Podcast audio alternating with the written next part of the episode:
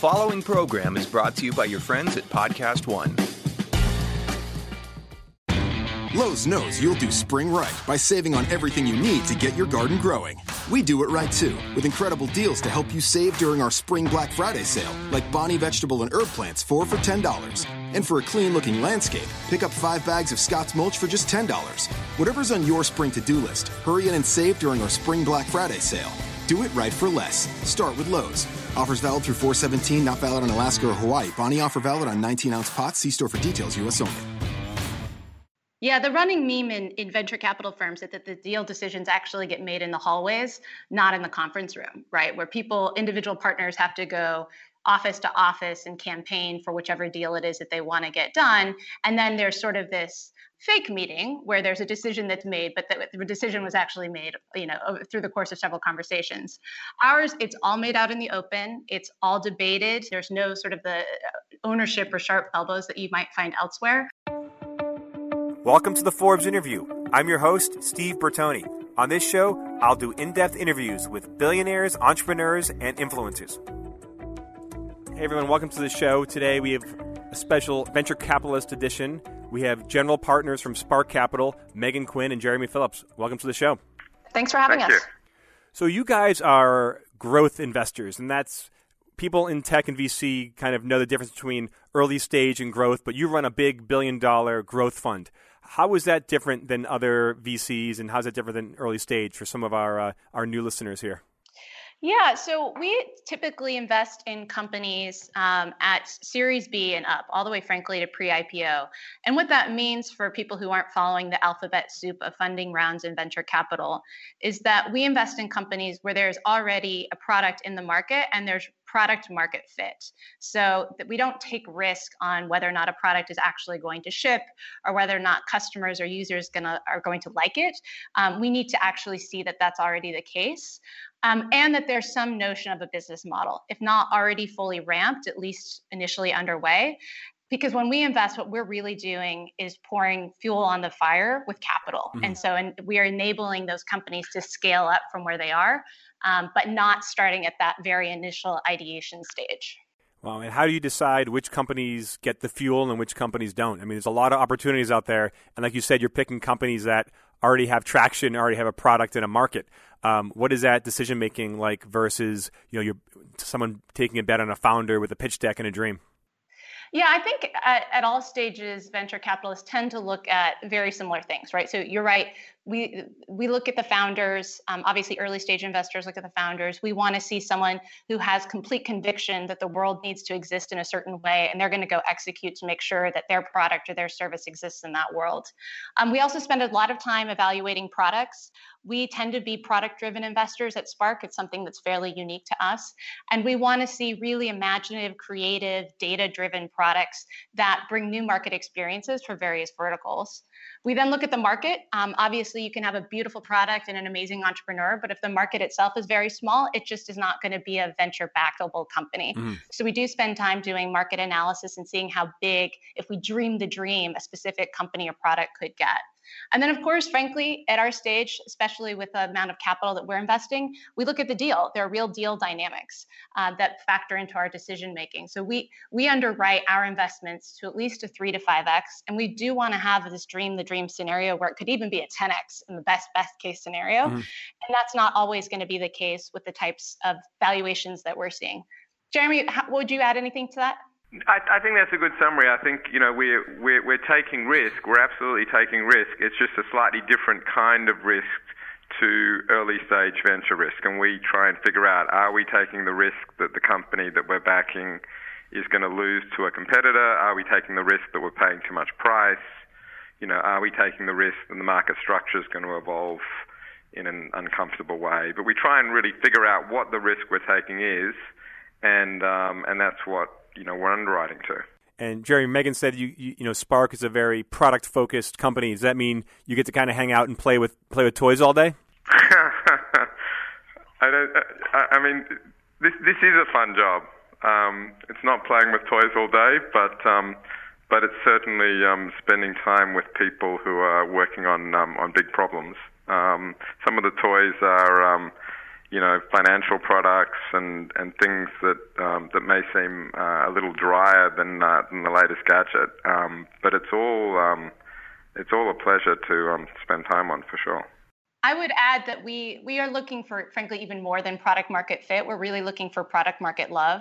And so, in some cases, I can give an example of a company we invested in about a year ago called Pendo, which helps enterprise companies build better products um, for their customers you know, we went out and talked to 25 different customers, and the feedback we had was overwhelmingly positive. That to the extent that people, customers of theirs, asked if they could invest alongside us, they said that they would quit their jobs if the product didn't exist or if they weren't allowed to use it anymore. Like, it doesn't need to be a product that we directly use in our day to day work, but we need to see that real passion from the end user. And on the consumer side, where are you seeing uh, the love? You know, is there a certain product right now on the consumer side you guys are seeing customers really getting drawn to, or you're kind of getting excited about? Well, a good example is, um, you know, Max Levchin uh, unveiled the new version of uh, the Affirm app last uh, last week uh, at a conference, and you know, on the one hand, it's a it's a product that lends money, so it's not, um, you know, the sexiest thing in the world. Mm-hmm. Um, but on the other hand, um, you know, it does it in a in an innovative way, in a way that's fair to consumers, and consumers really do love it. I mean, this is a financial services company with an NPS in the 80s. Um, you know, which is sort of unheard of. Meaning, meaning what? Meaning that people really love it. So that's a net promoter score. Okay, yeah. Um, and um, you know, that's a higher net promoter score than Amazon. I think Tesla is slightly higher, um, but you know, banks typically have a very low number because this is people really appreciate the fact that this is a product that's beautifully designed that treats them fairly. FinTech is one of your one of your core um, your core focuses, correct? Yes. And what are you seeing? Well, let's talk for a second with. I know Jeremy, you wrote a lot about. You recently wrote in the New York Times about Bitcoin um, and I'd love to hear your opinion too, Megan. What is what is your thoughts on Bitcoin right now? I think it's at what bordering around six thousand a coin. Um, what what are you seeing? What are you guessing? I mean, I think you might be a day off. I think it was. I think today might be sixty four hundred, oh, but geez. I haven't. But um, because um, because uh, the CME announced a um, that they're that they're going to be trading um, a Bitcoin future probably by the end of the year. I mean, obviously, you know, we're not in the business of, of forecasting the uh, day-to-day price of, um, of Bitcoin. Uh, we are an investor in Coinbase and and have some other uh, things in the space, um, and we think that um, you know that this is a, a genuine developing opportunity. Um, and you know we don't look at it through uh, rose-colored glasses. We understand that develop, developing opportunities are also developing opportunities for um, unsavory deal practices and mm-hmm. a whole bunch of other things. So we think you know people obviously need to tread carefully as we are.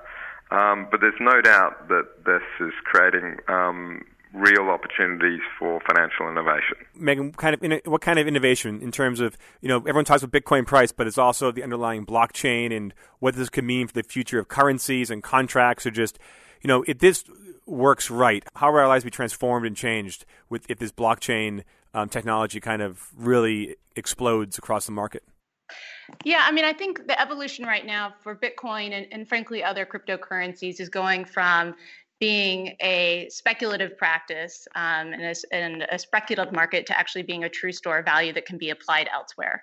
I think on the blockchain question, that's actually a much broader market opportunity. That extends, frankly, from how information is shared, how governments run various processes around understanding their you know constituents to how money flows through the system. I think that the blockchain opportunities are expansive but probably have been a bit overstated to date. Like I, I, think that there's been quite a bit of enthusiasm and hyperbole and hype around what the future will be like with blockchain with very few applications truly out there um, that take advantage of it in a way that is genuinely useful and not just blockchain for blockchain's sake yeah.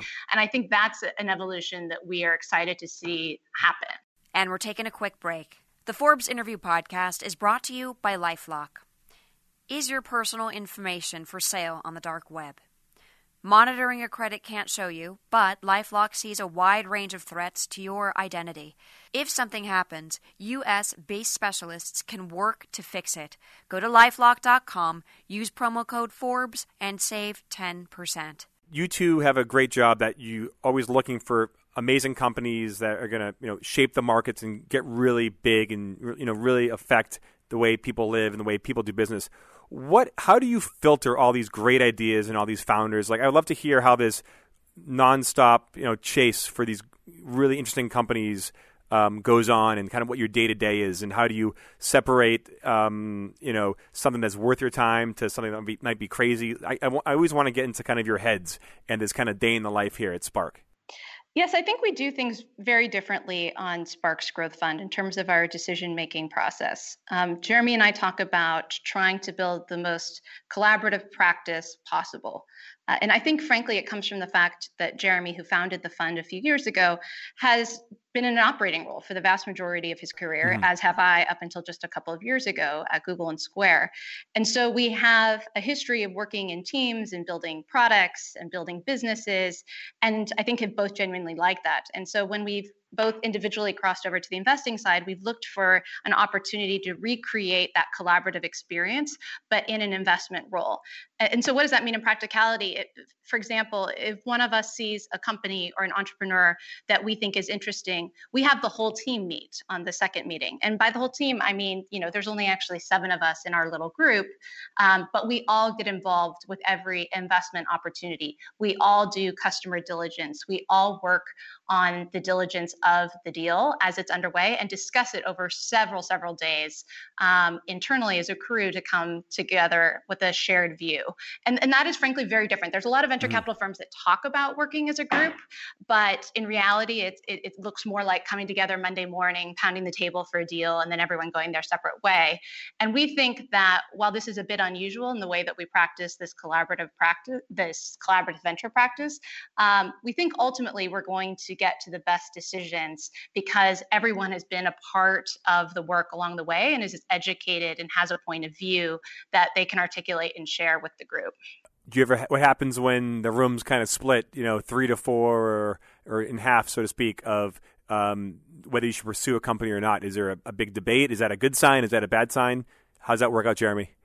I mean that you know our whole process is debate. You know that's the um, that's the that's that's a that's a feature, not a bug. Um, you know we we spend our time um, you know talking about companies, and we eventually end up um, convincing ourselves one way or the other um, that this is something that we really have conviction or, on, or we don't. Uh, there's no there's no voting or anything. Uh, Megan also left out the other key uh, part of it, which is Slack. Um, I'm not sure um, how any of this would, would happen without Slack, um, but um, but that's kind of like the integral to our operating system.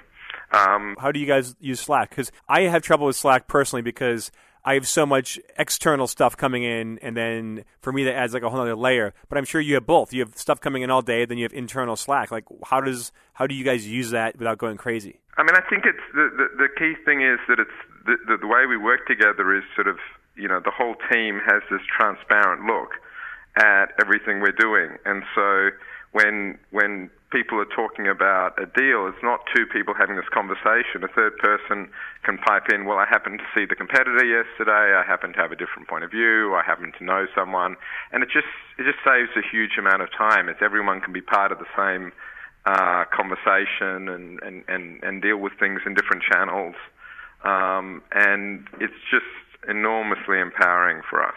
Yeah, the running meme in, in venture capital firms is that the deal decisions actually get made in the hallways, not in the conference room, right? Where people, individual partners have to go office to office and campaign for whichever deal it is that they want to get done. And then there's sort of this um, fake meeting where there's a decision that's made, but the, the, decision was actually made, you know, through the course of several conversations. Uh-huh. Ours, it's all made out in the open. It's all debated um, and, and, rationalized or not uh, over Slack. Um, and to, to, just put a finer point on it, it, it's so collaborative that you know, to date, we have not put names on term sheets. We don't say who's going to take the board role. We're really flexible. We work with entrepreneurs um, to determine who's the best person for them, but it's not around deal attribution. There's no sort of the uh, ownership or sharp elbows that you might find elsewhere. Mm-hmm. And we think that makes us better investors as a group. And by the way, for the record, I believe Spark is an investor in Slack, correct? We are.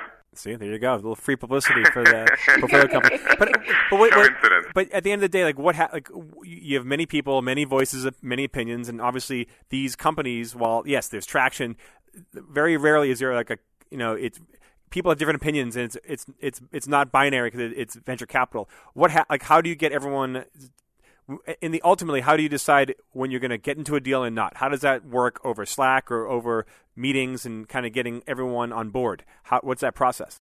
We typically talk about flipping over cards, and it's actually a series of events and conversations versus a one time decision. So we'll do a meeting, someone thinks it's interesting, everyone meets on the next meeting. There's either a yes, enthusiastic response from the room or like, hey, this probably isn't for us. But we just keep going from one question that needs to be answered to the next. It's not a binary yes, no at that point in time. It's let's go one level deeper, one level deeper. Let's figure out what the questions are that we need to answer, which is frankly harder that usually harder than getting the answers to those questions. Mm-hmm. Is determining what it is that you really need to understand about a business um, to believe that it can be a good investment opportunity. And we have that, you know, on Slack or or or we debate it live in our meetings. But at the end of the day, quite frankly, we will not make an investment if everyone isn't on board. Now, of course, there's going to be shades of enthusiasm, but mm-hmm. in our group, given the way that we work and the amount of trust that we put in each other, if someone felt very strongly that Spark Growth should not be an investor in a company, I can't imagine a world where we would proceed anyway. And to get to that point of um, you know getting everyone together and debating a company, how many companies do you have to look at before you get to that point? I mean, it's kind of like you know those you know reality TV. They film you know a thousand hours to get that thirty minute episode. How many companies are you looking at a week to kind of to find one that you're debating about these days?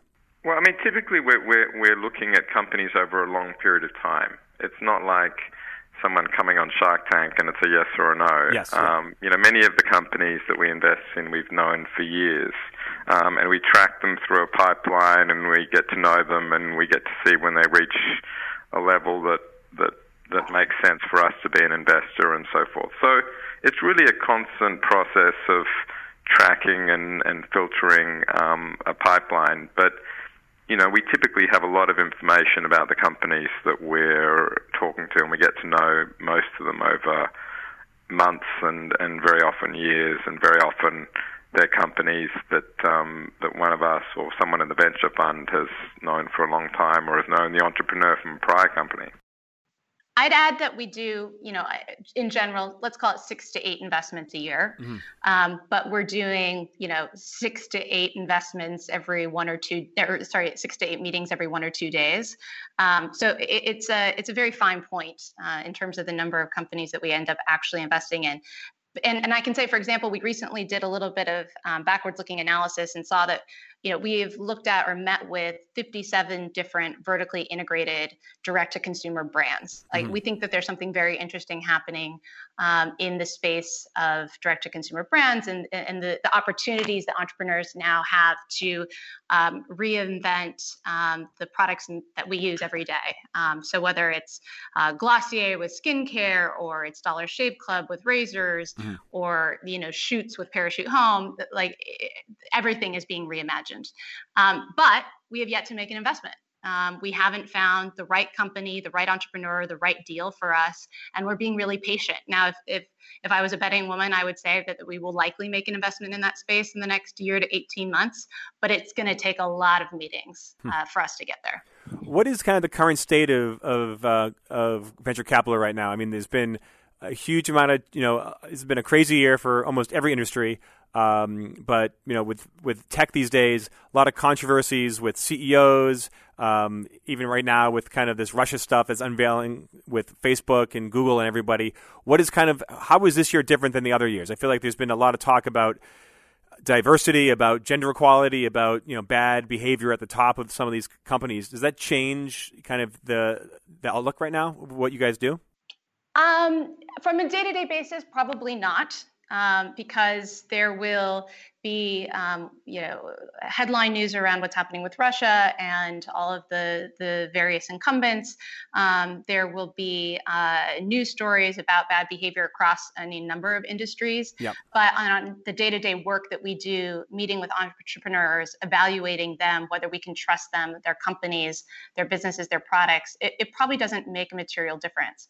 Where I do think that some of the events over the last call it six months, have um, impacted our thinking is really being thoughtful about the teams and the companies where we have already invested and you know spending time with our founders to make sure that they are thinking about bringing diversity um, to their boards and to their executive teams and lower ranks and helping them think through you know various options and ways of doing that um, and that's that's always been important to us but mm-hmm. certainly uh, it's, i think for the entire industry it's been a, a really clarifying forcing function over the last six months to re- really prioritize this at the at the investor level and is there going to be, you think, an, another layer of diligence now before people make investments over some of these CEOs and executive teams, like a little more you know, scrutiny than there was before? You know, at the growth stage, we already spend a fair amount of time um, diligencing the entrepreneurs that we are, are investing in because, again, they typically have longer track records at this point. They're not, we're not the first investors that are ever going to have worked with this this entrepreneur. Um, so we typically already spend a fair amount of time. I think it's more about coaching those entrepreneurs in um, ways that they can bring more, more diverse thinking and backgrounds um, and people to their organizations. Um, so that's what we're doing, or at least that's what I'm doing specifically on the boards where I serve. And we'll be right back after this quick break. Shopping online has its pluses, but it also comes with risks. With the holidays fast approaching, here are some tips to help keep your identity and financial information safe. Always use a secure internet connection rather than vulnerable hotspots. Shop on sites with secure payment methods like credit cards or gift cards. Create strong passwords. Be wary of deals that are too good to be true. And finally, avoid phony shopping apps. Here's the thing identity fraud costs Americans $16 billion in 2016. If you're only monitoring your credit, your identity can still be stolen in ways you may not detect. Thieves could sell your information on the dark web or get an online payday loan in your name. No one can prevent all identity theft or monitor all transactions at all businesses. Go to lifelock.com or call 1 800 Lifelock. Use promo code Forbes, that's Forbes, for 10% off your Lifelock membership. Visit lifelock.com and save 10%. Now, Podcast One has crime and mystery with shows like Cold Case Files. Unsure of how his victim was killed, the doctor completes his autopsy with more questions than answers. The Serial Killer Podcast. The little boy, as it turned out, was the kidnapped Billy Gaffney. And crime and sports. He's pulled over in Dallas and found in possession of a crack pipe. Let's just say the lawsuit didn't go anywhere. He didn't win. Exclusively on Podcast One and Apple Podcasts. Lowe's knows you'll do spring right by saving on everything you need to get your garden growing. We do it right too, with incredible deals to help you save during our Spring Black Friday sale, like Bonnie vegetable and herb plants, four for $10. And for a clean looking landscape, pick up five bags of Scott's mulch for just $10. Whatever's on your spring to do list, hurry in and save during our Spring Black Friday sale. Do it right for less. Start with Lowe's.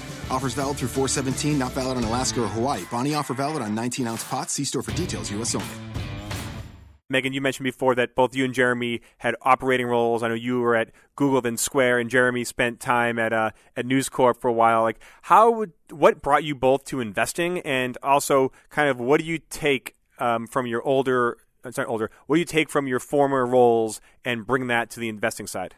Well, I kind of, I, would always thought at some point that um, investing would be a natural thing to do. Um, the kind of roles that I was in at News Corp and, and previously at an internet company that I started in Australia, they were kind of operating and investing roles, a lot of M&A and corporate development and so forth. And so I always thought that there was um, something very interesting about focusing on investing um, full time at some point and um, hopefully, you know, t- learning something from the um, pain and scars of being involved in real businesses. Um, and I think that, you know, there is something um, that one gets from um, the experience of the struggle of being involved in real businesses. Um, it's not like I started my career as a McKinsey consultant, and which which which, which was a great opportunity and a great firm. But you know, a lot of what you're doing is strategy, and you sort of put a strategy on the whiteboard, and you sort of move on. Um, and the company's got to go and actually do all of these things. And so I think having the experience of just the grit required to actually get things done um, and the people management involved and so forth. Uh, I think that that's useful when you bring that um, as an investor, and so you're realistic about what companies can achieve, how quickly they can grow, um, you know, how many people they can add. Um, it's you know, it's the operational um, aspect. It's not just a strategic puzzle. Yeah, I think I had the exact opposite uh, entry path to venture capital than Jeremy. Um, I had never thought about being in VC. You know, I had gone straight from college, actually halfway through my senior year, into Google was there for seven and a half years and then straight into Square and always on the product management side. So always being a product builder, then eventually a, a builder of product teams. Um, but at Square, Mary Meeker from Kleiner was on my board. Mm-hmm. And um, that was the first time, frankly, I'd ever seen a woman venture capitalist. And she was very involved. And we spent a lot of time together in her capacity as a board member and mine as the head of product. And it really looked like an interesting job. I think if you're someone who's intellectually curious, the context switching of venture capital where you go from one meeting that might be about you know a vr company to a company that is doing something interesting in uh, you know transportation to a company that is building some sort of SaaS product. Like that context switching mm-hmm. is really engaging and it's really exciting. Um, so for me, it was more about seeing someone who I could relate to in the role, and then understanding that there was this opportunity to get really smart and learn a lot about different companies, products, entrepreneurs, business models, and so on and you just mentioned you know the, it's exhilarating to have you know work at different companies in different fields all the time but how do you kind of switch from making um, investments in making, you know, in supporting a company that, yeah, one minute it's VR, the next one is is vehicles. Is there? Do you have to be an expert, an expert, or are there certain things that certain qualities and you look for in each company that lets you hopscotch from all these different um, investments? You know, I think, uh, you know, ironically, being a generalist is really an asset here because there's so much around company building that really is um, relevant across the board, no matter what the end product is.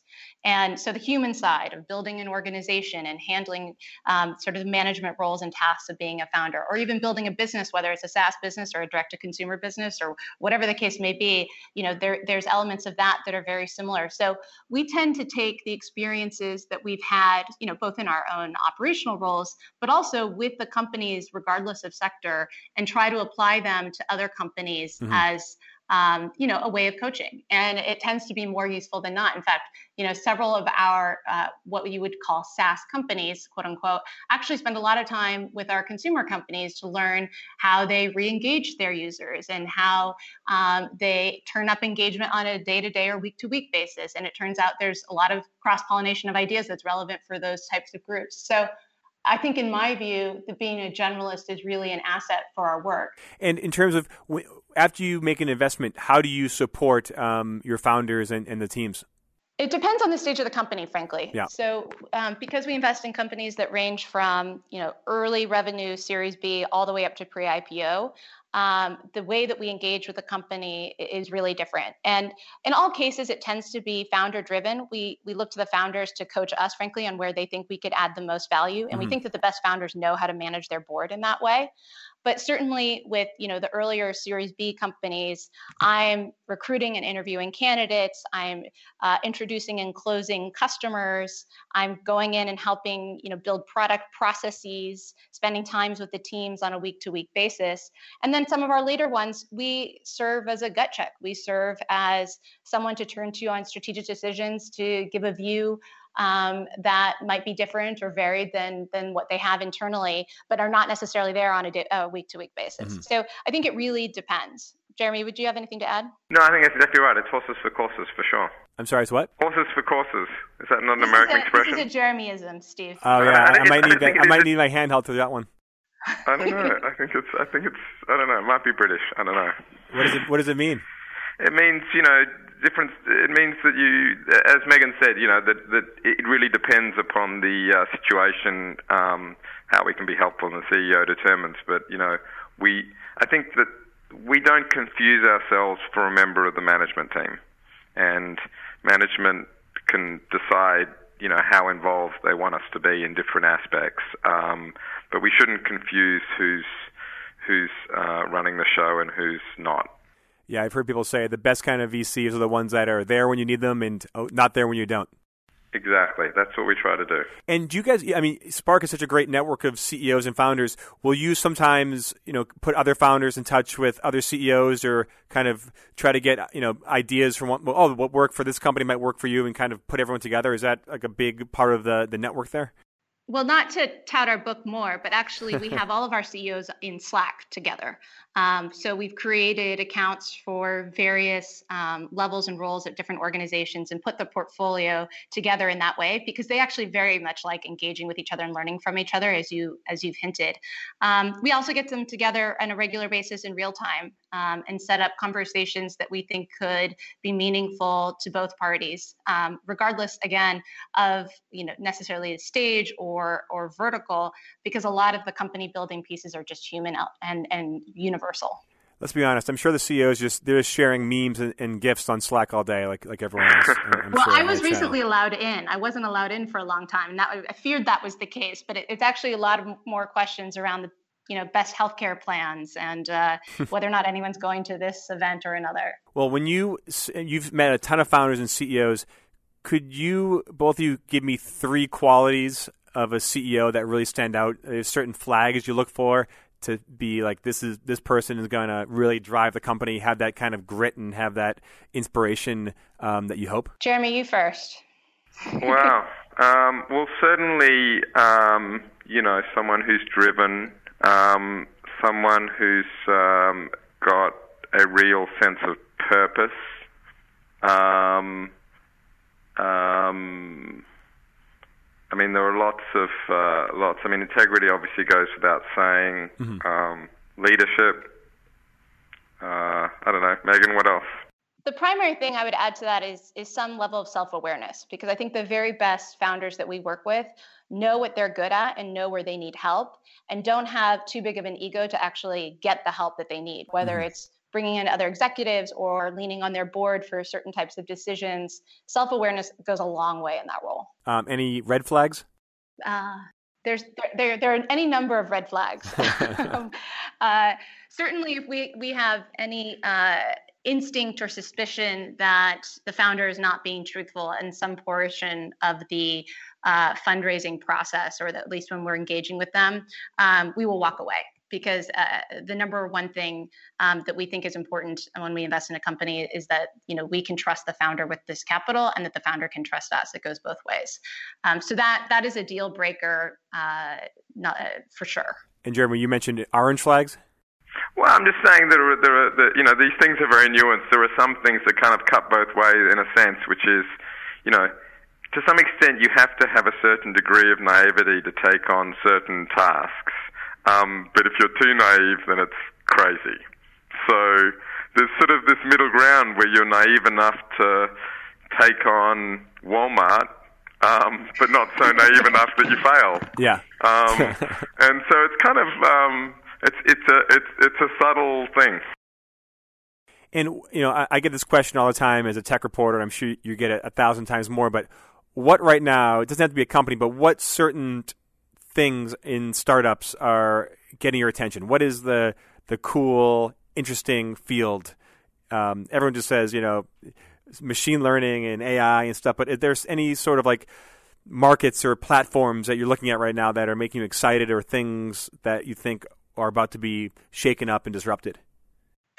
Well, we tend to be founder driven um, rather than thesis driven at this point at the growth stage because there's a there's a finite universe of companies that we can invest in and we think you know founders are the ones that are defining the markets and building the products and acquiring the customers not us so um, i will say all that being said that we have spent a bunch of time with a number of uh, direct to consumer, vertically integrated brands. We think there's an interesting trend there. We are looking for the right opportunity mm-hmm. for us to invest. Um, and we also really like this reimagining of all the products and services that people use at work. Um, and, and, Slack is just one example of that. We were also investors in Trello. Um, we're investors in another company that will, will be announced tomorrow candidly. Um, but we think that consumer expectations around um, the products that they use in the office have really heightened, and that there's tremendous pressure on the incumbents to either acquire or work with and partner with a new breed of companies that provide a superior product experience for that consumer. Just take a ride on New York subway. All the ads now are uh, direct, cons- direct to consumer uh, ads. That's the new. That's real estate and subways the new hot uh, advertising area now. it's crazy. I'm glad to see the venture capital dollars put to such good use. yes, they're always it's always on the move, and now they're fighting different different subway lines have different different rates. It's very it's actually fascinating. Um, what is? Give me one bold prediction, both of you, for the next um, three years.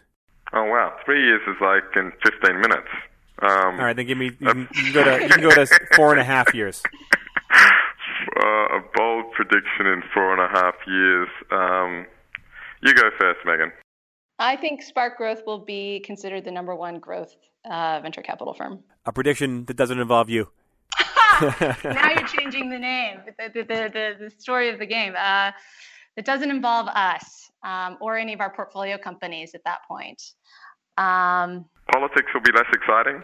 I hope you're right. I, that that sounds good to me. Well, tech. Oh, let's go out ten years. What if all of us woke up ten years from now? What what's going to shock us on the on the tech side? I don't know whether it'll shock us, but I do think that we still, even though we see the trends, I think we underestimate the extent to which a bunch of offline things will have turned into real luxuries, like paper books or retail experiences or things like that. I think we underestimate what happens when the tipping point reaches and it becomes incredibly expensive to support 20% less people doing a particular thing. Hmm. So I think there's a whole lot of things that we think that going to the cinema will be a a totally exotic, luxurious, uh, unusual experience. Uh, like all of those things, I think uh, in that time period or driving a car would be like uh, riding a horse these days? Well, driving a car, I bet you in the US will be exactly the same, but in Singapore it'll be like uh, in the US we can we can count on regulation to prevent technology achieving its natural um, its natural purpose. But in other countries, I agree with you. Yeah. I think uh, for me, I think we, in ten years we would be surprised by um, by how we work. That, that, I really do believe that we underestimate um, the power of fully distributed teams, not because it's a better way to work today, but because there are products and services that are being built that enable teams to collaborate just as well over video, phone, Slack, whichever you know product it is, uh, as you can in person. And and so I think that you know companies will no longer be limited by the restrictions of geography, um, and will be able to acquire the best employees, the best people, no matter where in the world they are, to to build really meaningful companies. Where will people be working? Where will people be working? Yeah, are we going to be in like uh, co-working spaces or sitting around in our jammies on the couch doing consulting work? What do you think? No, I think that's the point. Is I think people can be wherever they want to be and be uh, and be able to contribute to uh, to contribute to a company in a meaningful way, uh, in a way that would be just as meaningful as being at you know HQ in, hmm. in the way that we think of it today. Well, we so are... it, it, goes back to you. Where do you want to Where do you want to live, Steve? You can write for Forbes from anywhere. Oh, that's a that's a tough question. I'll, I'll just be I'll just sit in my self-driving car and just cruise the uh, cruise the uh, the neighborhood. It'd be it'll be fun. Um, well, we're in Jersey City right now, so we might we oh, might maybe clearly. Be a, well, that's where everyone wants to be. It is buy real estate. It's it's the the new hot place. well, that was a great show. I want to thank again Megan Quinn and Jeremy Philips, general partners at Spark Capital. Thanks for joining us. Thank you. This was fun. Thanks for having us both on. That's it for this episode of the Forbes interview. I'm Steve Bertoni. Thanks for listening. If you want to get in touch with a question or comment, please reach us at interview at podcastone.com. everybody. I'm Heather Dubrow. And I'm Dr. Terry Dubrow. Every Friday, check out my podcast, Heather Dubrow's World. We also have the Dr. and Mrs. Guinea Pig show every Tuesday. So don't forget iTunes and Podcast One. Tune in to Dr. and Mrs. Guinea Pig on Tuesdays and Heather Dubrow's World every Friday. Lowe's knows you'll do spring right by saving on everything you need to get your garden growing. We do it right too, with incredible deals to help you save during our Spring Black Friday sale, like Bonnie vegetable and herb plants, four for $10. And for a clean looking landscape, pick up five bags of Scott's mulch for just $10. Whatever's on your spring to do list, hurry in and save during our Spring Black Friday sale. Do it right for less. Start with Lowe's. Offers valid through 417, not valid on Alaska or Hawaii. Bonnie offer valid on 19 ounce pots. See store for details, U.S. only. At the border. I'm Ed Donahue with an AP News Minute. At the roundtable discussion today in San Antonio, Texas, President Trump heard something he said he never heard before about life along the border. Many people are dying, and the danger of living here, unless you know exactly what you're doing, is tremendous. This is Texas Lieutenant Governor Dan Patrick. Where are the people in Washington to stand up for these children, these women, these senior citizens? Where are they? Bring them down. Mr. President, let the Democrats come down to Brooks County. Let them come to any of these ranches. Let them see these bodies. Let them see the skeletons. We have the photographs. Attorney General William Barr says he thinks spying did occur on Donald Trump's presidential campaign, suggesting the origins of the Russia investigation may have been mishandled. Scientists released the first image ever made of a black hole, revealing a fiery ring of gravity twisted light swirling around the edge of the abyss. One scientist said science fiction has become science fact. I'm Ed Donahue.